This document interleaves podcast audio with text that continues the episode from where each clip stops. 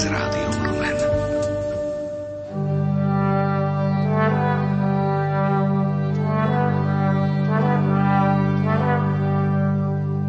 Vďaka technológiám a internetu máme k umeniu a k nášmu kultúrnemu dedičstvu čoraz lepší prístup než kedykoľvek predtým. Krásu v našich chrámoch môžeme obdivovať po celom Slovensku. Nádhera renesančných, gotických, barokových a novších chrámov vyrážadých a ako napísal Dostojevský, že krása spasí svet, možno, že sa nemýlil. Dnes vás zavedieme do nádherného regiónu Hont, kde leží kostol svätého Imricha v Senohrade. S farárom Ladislavom Zajacom vás prevedieme jeho zákutiami, nuž a s akademickou mariarkou Zuzanou Chovanovou predstavíme zreštaurovanú sochu Madony s dieťaťom. Pohodové počúvanie relácie o pútnickom mieste Gružencovej pane Márii prajú technik Peter Ondrejka, hudobná redaktorka Diana Rauchová a redaktorka Mária Trubíniová. thank you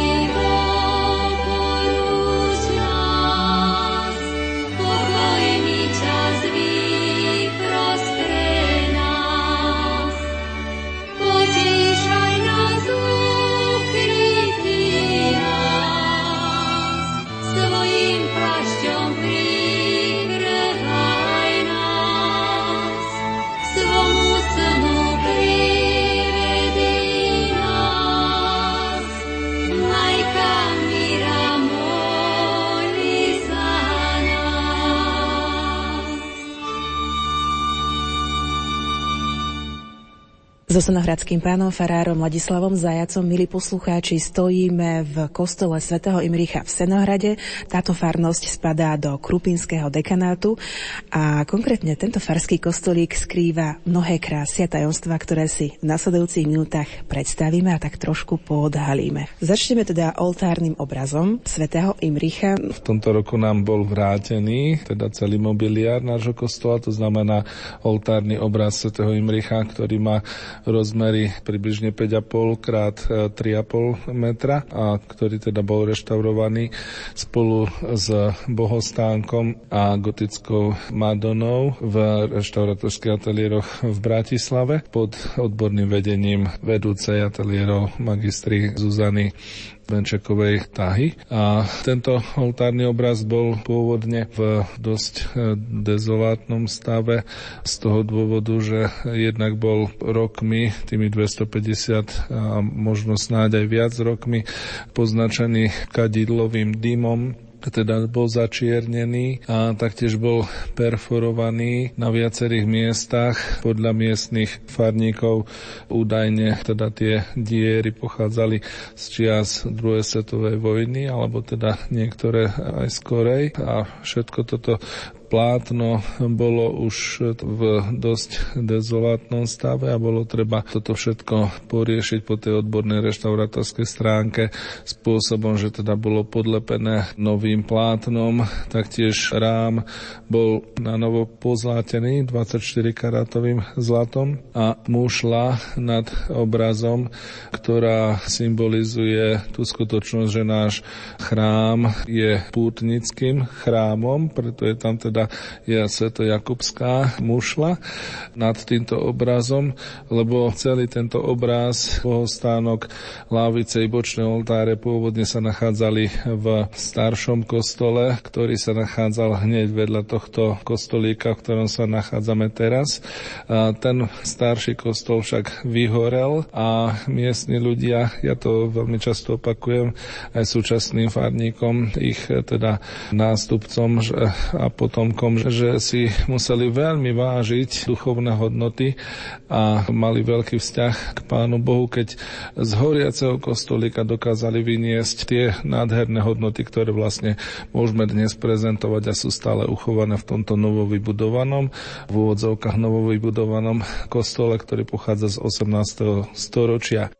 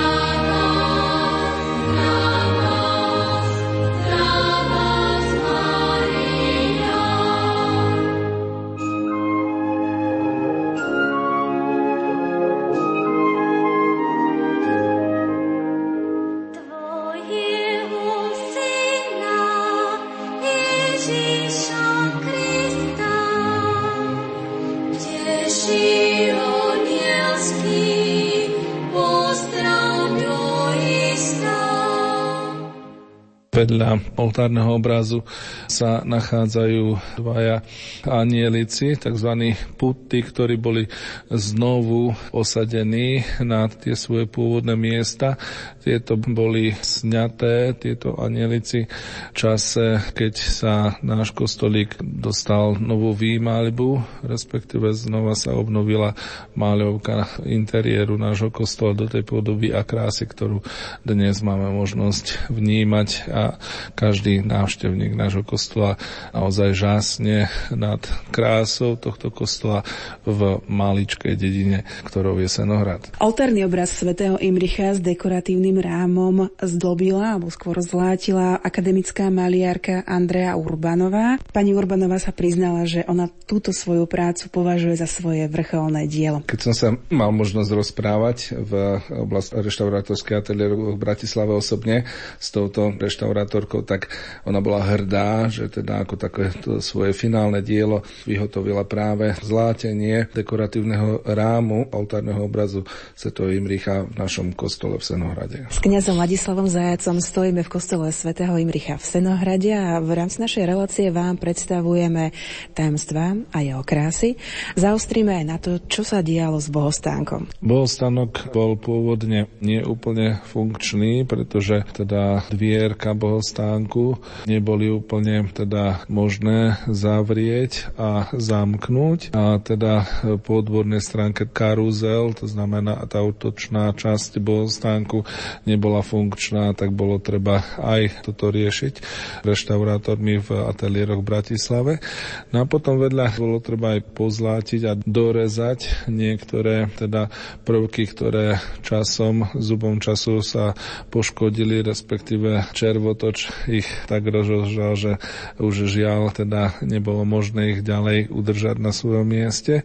A taktiež vedľa bohostánku boli na novo vyrezané podporné nosné časti pre adorujúcich anielov, ktorí sú taktiež na novo osadení po obidvoch stranách nášho bohostánku. Títo totiž pôvodne v 90. rokoch minulého storočia anieli boli odcudzení neznámym páchateľom z nášho kostola a tak teda sa vlastne nehodnotilo celé dielo, ktoré vlastne to vytváralo celkový naozaj ten nádherný dojem, ktorý dnes máme možno stále vidieť.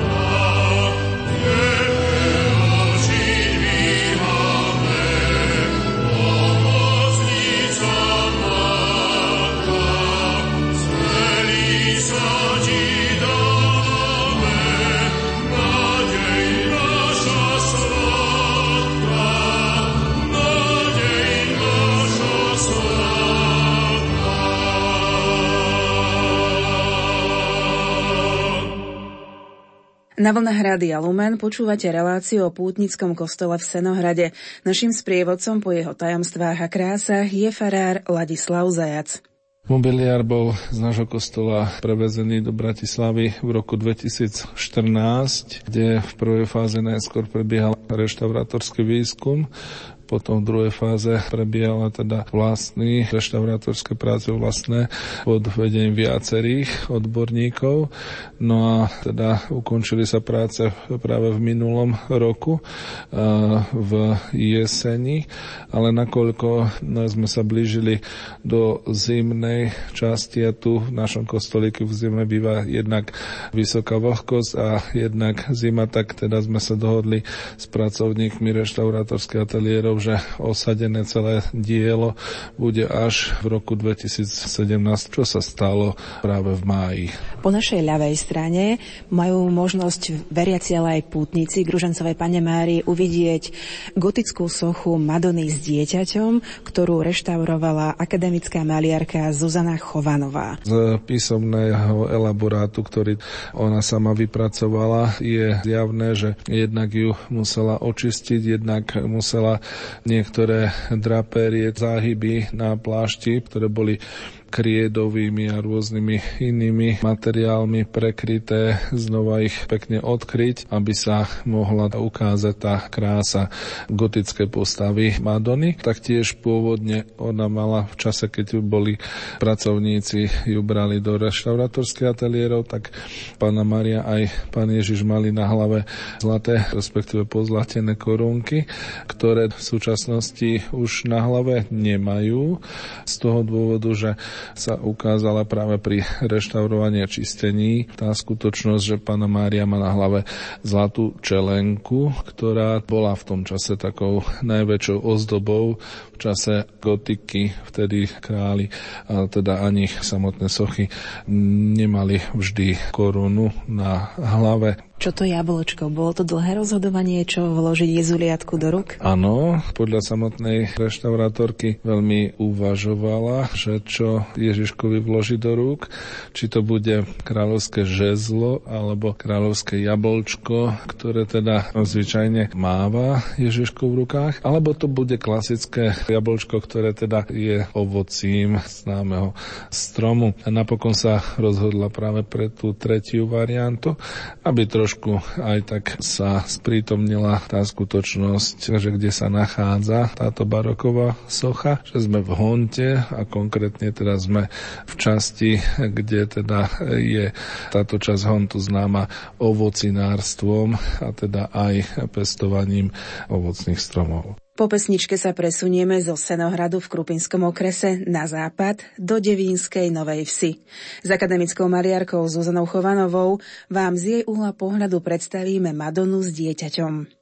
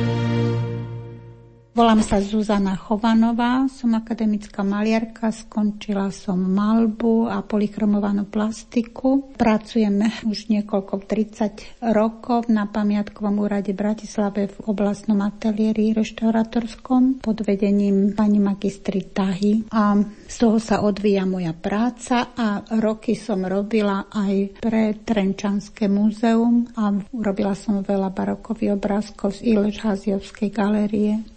Vy ste sa takisto spolu podielali na reštaurovaní Madony s dieťaťom, ktorá sa nachádza v kostole svätého Imricha v Senohrade, čo je Krupinský dekanát. Aké tam boli výskumy pred tým, ako sa dostala táto socha k vám do rúk? Aká je jej história? Bola som poverená reštaurovaní sochy pochádzajúceho zo staršieho kostola zo Senohradu z obdobia druhej polovice 15. storočia, ktorá je pravdepodobne aj z iného regiónu Spiského okruhu. Reštaurovanie sochy prevádzali dve odborné obdobia. V roku 1971 bola plastika sondovaná reštaurátormi bratmi Kotrbovcami v Trnave. Po sondážnom prieskume dospeli tomu, že plastika je replika sochy zo 17. storočia. Zistili, že je tam niekoľko olejových vrstiev. Na záver bola plastika petrifikovaná palafunou a do rúk sa dostala v roku 1979 až 80 akademickej maliarke Eve Kajzerovej. Pod rukou pani Kajzerovej bola plastika profesionálne barokizovaná. Madonna ale má gotický sklon hlavy, jezuliatko má gotickú formu až na dorezané ručičky. Telo Madony má gotický tvar. Plastika bola v priebehu času viackrát prerábaná prerezávaná, ako napríklad draperia, ruky Madony, ruky Ježiška. Chyba mu v ručičkách atribút. Reštaurovanie sa uberalo smerom k zachovaniu tej kultúrnej vrstvy, ktorá preukazuje najvyššie kvality z hľadiska umelecko-historického, ako aj výtvarno-estetického. Pani Chovanová, ja si predstavujem takéto sochy, že sú vyrezené z jedného kusa dreva. Fungoval v tom období gotiky alebo v baroku? Napríklad tejto Madony s dieťaťom. Čo ste tam vy objavili? No, fungovalo to samozrejme, že sú Madony z jedného kusa dreva, lenže táto naša Madonna prešla niekoľkými rezbarskými úpravami a tie hlavné etapy, čo sa týkalo bratov Kotrbovcov a pani Evičky Kajzerovej, tak tie niesli dosť podstatné zásahy a ďalšie informácie sme získali tým, že bola socha rengenovaná, kde sme zistili, čo je vytmelené, čo je spájané klincami, čo bolo prerezané. Takže konkrétne u tejto sochy boli prerezaná pravá ruka, nasadená bola na rameno, takže boli zrezané barokové krásne vlasy. Potom ručičky Ježiška boli napájané takisto na novo. Pravá časť záhybov plášťa bola komplet vymenená a celý podstavec bol vymenený. Takže veľmi ťažko sa dá povedať, že pôvodne táto socha, či bola z jedného kusa dreva, rozhodne bola vydlabaná na korytko, ktoré bolo prekryté uzáverom. Poďme zaostriť v našej relácii aj na farebnosť tejto sochy Madony s dieťaťom. Madonna zostala po očistení chemickými prostriedkami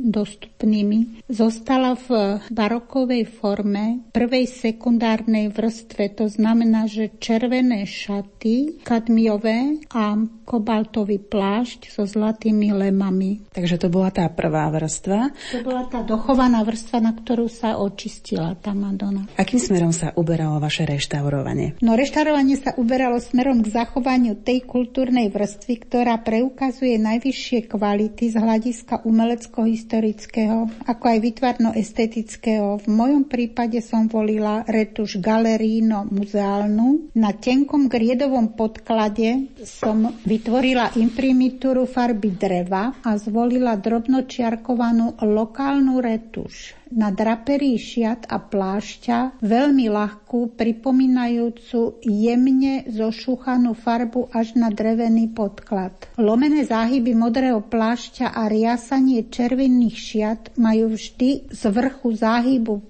prešúchanú časť na drevený podklad. Smerom do hĺbky silnie intenzita farby.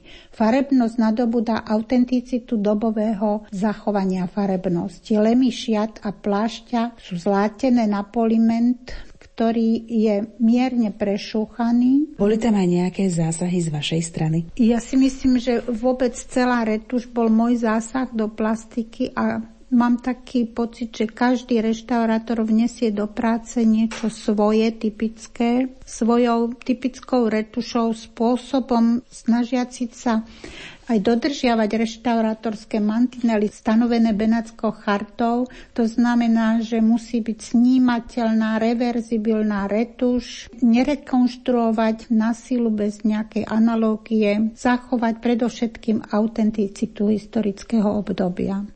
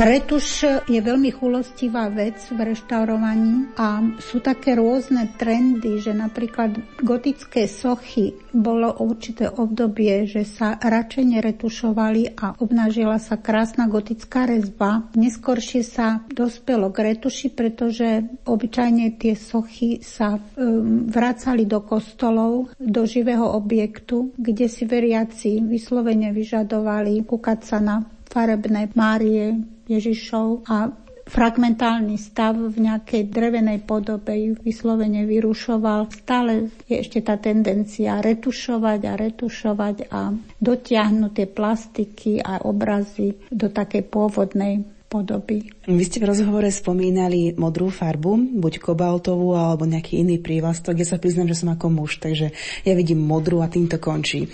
No ale ste hovorili, že gotická bola kobaltová modrá, baroková zase bol iný odtieň. No skúmanie také sochy v takomto stave, ako bola, um, prebiehali dve obdobia, kde úroveň chemických rozborov bola odlišná. V súčasnosti bola socha takisto podrobená chemickým rozborom a môžem to všeobecne povedať, že nám e, veľmi pomáhajú tieto technologické laboratória, lebo vieme určiť už dosť presne, najmä gotiku, baroko, svojimi typickými pigmentami, ktoré sa objavia v chemických rozboroch. Na tejto konkrétne mojej soche sme nedospeli ku gotickým pigmentom, ale objavila sa berlínska modra, ktorá naznačuje ako barokové obdobie, takže tá podoba farebná sochy, ktorú som volila ja aj retušovať a teda uviezť ju do života, do kostola v súčasnosti, tak táto podoba kopíruje tú barokovú podobu farebnosti. To znamená, že takisto som použila berlínsku modru, volila som retuš na tmavom podklade kriedy, pritonovanej kriedy. V jednom rozhovore som si prečítala takú informáciu, že reštaurátori si dokonca vytvárajú také isté podmienky vo svojich ateliéroch, aké boli napríklad v tých kostoloch, odkiaľ zobrali tie dané veci. Tak toto platí? No, veľmi prísne by to malo platiť, pretože socha bola prevezená dosť z vlhkého prostredia, bola ešte v kostole upevnená a po prevoze do ateliérov snažíme sa tam dodržiavať tých 60% vlhkosti. A takisto u mňa v ateliéri mám vlhkomera, snažím sa dodržiavať túto vlhkosť a takisto nejakých takých, že 20-25 stupňov teplotu aby nebola moc šokovaná po prevoze tá socha. Takisto nemá rada veľa nejaké vetranie a prievany a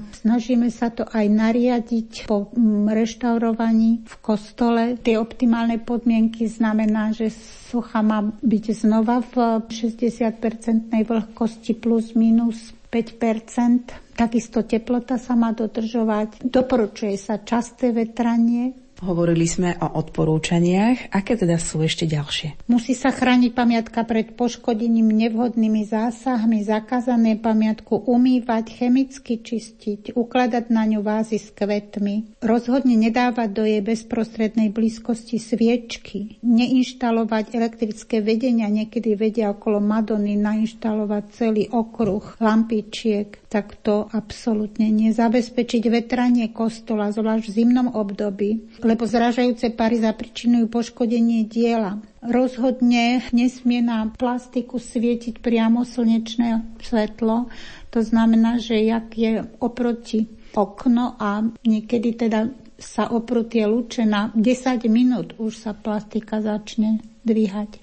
Takže v tom prípade sa doporučujú UV folie na okna. Ako dlho trvalo reštaurovanie Madony s dieťaťom zo Senohradu? Bol to dlhý proces, lebo jednak e, sa robil sondážny prieskum, prieskum UV, infra, rengeny a po vyhodnotení prieskumu sa robil návrh na reštaurovanie. Po jeho schválení sa mohla až pristúpiť samotnému reštaurovaniu. Po očistení sochy prešla fáza petrifikácie Madony solakrile s toluénom a po tejto operácii musí Madonna vyschnúť a proste vyprchať tieto chemikálie a potom následne sa dostane do rúk rezbára. To všetko vyžaduje čas, ten sondážny prieskum, ktorý ste spomínali, je veľmi dôležitý? Je veľmi dôležitý, lebo je to už zásah, je to už určitá deštruktívna forma prieskumu a pri ňom sa musí postupovať veľmi opatrne, lebo to, čo snímeme dole, už sa nedá z tej soche navrátiť naspäť a to vzácne gotické. Reštaurovanie Madony s dieťaťom zo Senohradského kostola, bola to pre vás veľká úloha, ťažká úloha, alebo to skôr patrilo k tým ľahším a jednoduchším? No, bola to jedna z mimoriadne ťažkých úloh, lebo poradí je to už asi tretia gotická Madonna, ktorú robím po reštaurátoroch oveľa ľahšie je dostať do ruky originál, očistiť a keď tam človek aspoň čosi gotické, čo sa týka polychromie, vidí a konkrétne sa môže o to oprieť. Ale toto bola veľmi ťažká práca. Vôbec som nevedela dopredu, ako to dopadne. Nemala som žiadnu víziu, ako bude vyzerať tá Madonna. Takže som si naštudovala materiály po Kotrbovcov, po akademickej malérky Kajzerovej. Z toho som vychádzala a po oči očistení, po sňatí všetkých doplnkov sekundárnych, sekundárneho tmelenia som sa veru úplne zlákla, čo ja s tým budem robiť, som si neverila. Ale postupne, ja mám takú teóriu, že každý centimeter, keď pedantne urobím, že čo si z toho krásne urobím, takže postupne som si aj pri tmelení, aj pri retuši, aj pri dorezávkach oveľa väčší pozor dávala ako pri druhých veciach. Takže myslím si, že som to dotiahla maximálne, ak som ja vedela. Dorozprávala akademická maliarka Zuzana Chovanová. Aj vďaka jej umeniu a skúsenostiam môžu pútnici obdivovať zreštaurovanú sochu Madony s dieťaťom v kostole svätého Imricha v Senohrade.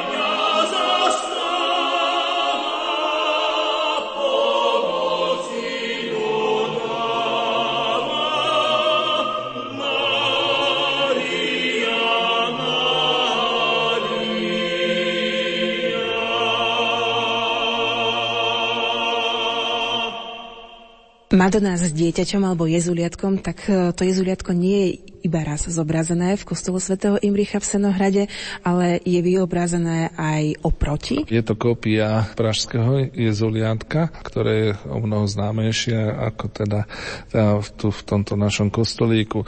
Čo je teda typické pre pražské jezuliatko je to, že okrem toho, že má pozlátenú korunu na hlave, tak ho pracovníci a pán kostolník z pražského kostola pravidelne prezlieka do iných šiat. Túto tradíciu sme si zobrali aj tu na Senohrade a miestna farníčka robí práve túto službu, že taktiež pravidelne jezulajatko prezlieka šaty podľa liturgického obdobia, ktoré práve prežívame. Takže počas adventu je to taká tmavšia farba a na Vianoce to zase bude ďalšia nejaká iná. No teraz je to aktuálne fialová a cez Vianoce samozrejme, že bude biela, až teda taká typicky pastierska, lebo aj ornát vianočný. Ja ako kňaz mám na Vianoce oblečený z hrubého sukna s motívmi výzdoby výšivky pastierskej a to je tá istá výšivka. Ten istý materiál bol použitý na odev pre pražské jezuliatko. Veľkou finančnou položkou pri rekonštrukcii kostolov bývajú, milí poslucháči, často maľby alebo skôr vymaľovanie kostola. Ako ste toto vy vyriešili v rámci kostola svätého Imricha, pán Farár? Toto je zásluha jedného z mojich predchodcov, dnes už nebohého dôstojného pána Petra Farkáša, ktorému sa v roku 2005 podarilo získať grant, finančnú dotáciu vo výške viac ako 3 milióny slovenských korún vďaka čomu sa mohol tento náš interiér nášho kostola znovu vy vymalovať do tej podoby, ktorú dnes máme možnosť vidieť. Mnohé z tých malieb, ktoré sú v našom kostole, sú vlastne pôvodne len obnovené, ale dve sú na novo vymaľované. Celú výmaľbu nášho kostola realizovali pracovníci z ateliérov alebo teda firmy Petra Čambala staršieho spolu so svojimi siedmi, ktorí tu práve v tom spomínanom roku 2005 tento kostolík takto krásne znovu vymaľovali. V tomto kostole však nájdete, milí poslucháči, aj dve maľby s novými motívmi. Doktor Čambal sa rozhodol, že teda v tomto našom kostole dve malby zmení, čo sa týka motívov. Prvý motív teda máme možnosť vidieť na klembe nášho kostola, keď vstupujeme do kostola, tak je hornej časti hneď v klembe. Nachádza sa tam tematika obrátenia svätého apoštola Pavla, ktorého teda pán Ježiš zhadzuje z koňa. Tento známy príbeh takýmto spôsobom vlastne vlastne aj vizuálne dostal v našom kostole podobu, ktorú poznali farníci doteraz iba z počutia. Druhý zmenený obraz sa nachádza v presbytériu nášho kostola. Keď sa pozeráme do presbyteria, tak na ľavej strane je tam obraz, ktorý je taktiež z biblického motívu, keď pán Ježiš zachránil ženu, smilničku pred ukameňovaním pozvovaním, kde teda pred pánom Ježišom sa nachádzajú farizei a zákonníci, držiaci v rukách kamene. Je tých postav tam sedem a postupne u niektorých vidno, že tie kamene púšťajú zo svojich rúk práve ako reakciu na slova pána Ježiša. A ten, kto z vás je bez hriechu, nech prvý hodí do nej kameň. Každá z týchto postav podľa autora, pána doktora Čambala, má symbolizovať jeden z hlavných hriechov, ktoré sú známe v kresťanskom svete. S kňazom Ladislavom Zajacom sa, milí poslucháči, virtuálne prechádzame po kostole svätého Imricha a tak trošku podhaľujeme krásy a tajomstva. Zatiaľ sme väčšinou hovorili o vizuálnom umení, ale také hudobné umenie je určite zastúpené vo vašom kostole. Poďme sa pozrieť alebo zahrať si na orgáne? Zahrať, to, na to sú tu v našom kostole iní odborníci, keďže teda v našej farnosti máme sedem organistiek, ale orgán ako taký v našom kostole, ktorý je osadený, nemá nejakú historickú hodnotu. Akurát skriňa, do ktorého je orgán osadený, je to jednomanuálový orgán, je vlastne vzácna z toho dôvodu, že ju realizoval a vyhotovil majster, ktorý zhotovoval celý orgán a aj skriňou vo farskom kostole alebo tzv. nemeckom kostole v Banskej Bystrici. Váš kostol, pán Ferrari, je na Slovensku a možno aj vo svete známy púťami k Ružencovej pane Márii v oktobri. Poďme našim poslucháčom povedať trošku z histórie. Kedy sa vlastne začali tieto púte? Púte ku Rúžencovej Pane Márii sa začali na konci 19. storočia, konkrétne v roku 1884, kedy vtedajší pán farár Samuel Peš, ktorý je pochovaný na miestnom cintoríne, spolu so svojou gazdinou, teda rok predtým iniciovali vznik Rúžencového bratstva v našej farnosti. A pán Farár rok predtým odišiel do Ríma za generálnym predstaveným rehole Dominikanov, ktorí majú na starosti úctu ku Rúžencovej pane Márii a možnosť zapisovania sa do ružencových spoločenstiev, aby aj v tejto našej farnosti Senohrad bola daná možnosť zapisovania sa do ružencového spoločenstva, čo teda tento generálny predstavený Erhole Dominikanov v tom čase túto výnimku našej farnosti udelil. Podmienkou však bolo, že keďže naša farnosť a kostol ani kaplnka nemali dovtedy, nejaké vyhotovenie rúžencovej Pane Mári okrem sochy, aby teda aspoň nejaký obraz bol zhotovený, ktorý by sa stal vlastne pútnym obrazom. A ten sa nachádza práve aj v tomto kostolíku a nachádza na, na ľavej strane.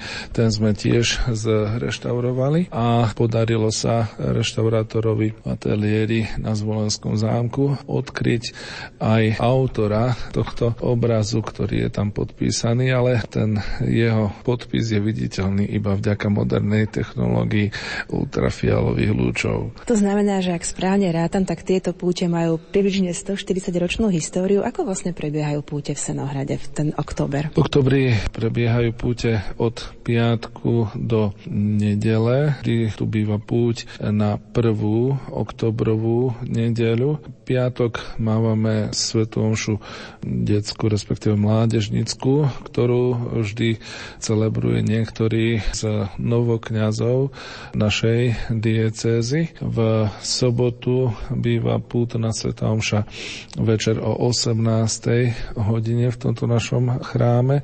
Predtým samozrejme je teda možnosť pristúpiť ku sviatosti zmierenia, kde teda aj v tomto chráme, aj dolu v kaplnke spovedáme viacerí kňazi a dávame možnosť putníkom, ale aj domácim farníkom, aby sa zmierili s Pánom Bohom a takto lepšie prežili čas púti k Ružencovej Pane Márii aj v nedeľu.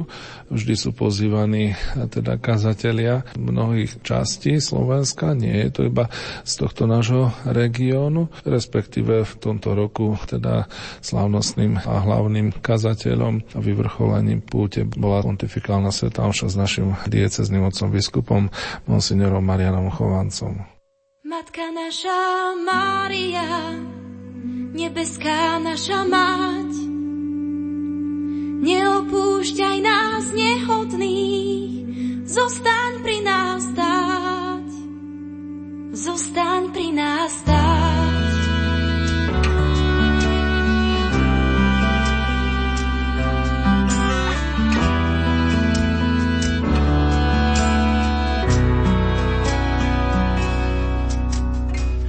Tisíc ročia ubehli, človek lepší nenecháva svet. Tak bez tvojej pomoci budúcnosti nie. Matka naša nie. Kto hlas svoj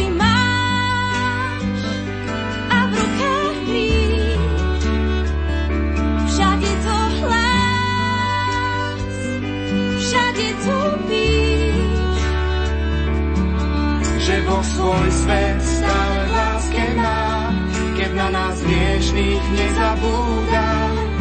Matku posiela do všetkých končín zeme, na práve príjmeť stratené ľudské pleme, tak všade hlas, všade topíš. O matka dráva plno byť.